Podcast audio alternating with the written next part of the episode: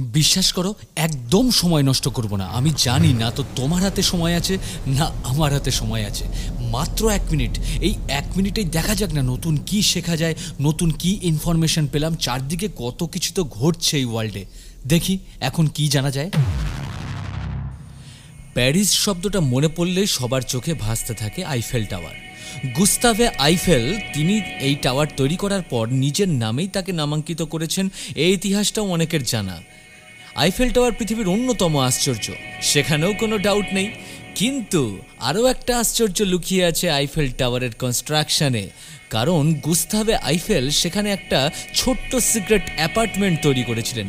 যে অ্যাপার্টমেন্টের মধ্যে রয়েছে ডেকোরেটেড ওয়ালপেপার কিছু ফার্নিচার আর ডেফিনেটলি একটা ফার্নেস্ট গ্র্যান্ড পিয়ানো ভাবো একবার কিন্তু এই সিক্রেট অ্যাপার্টমেন্টে গুস্তাভে আইফেল নিজে কোনোদিন থাকেননি, এমনকি কেউই কোনো দিন থাকেনি কিন্তু একজন বিশেষ অতিথির জন্য এন্টারটেনমেন্টের ব্যবস্থা কিন্তু এখানে হয়েছিল। জানো সে অতিথির নাম কি? তার নাম থমাস এডিসন।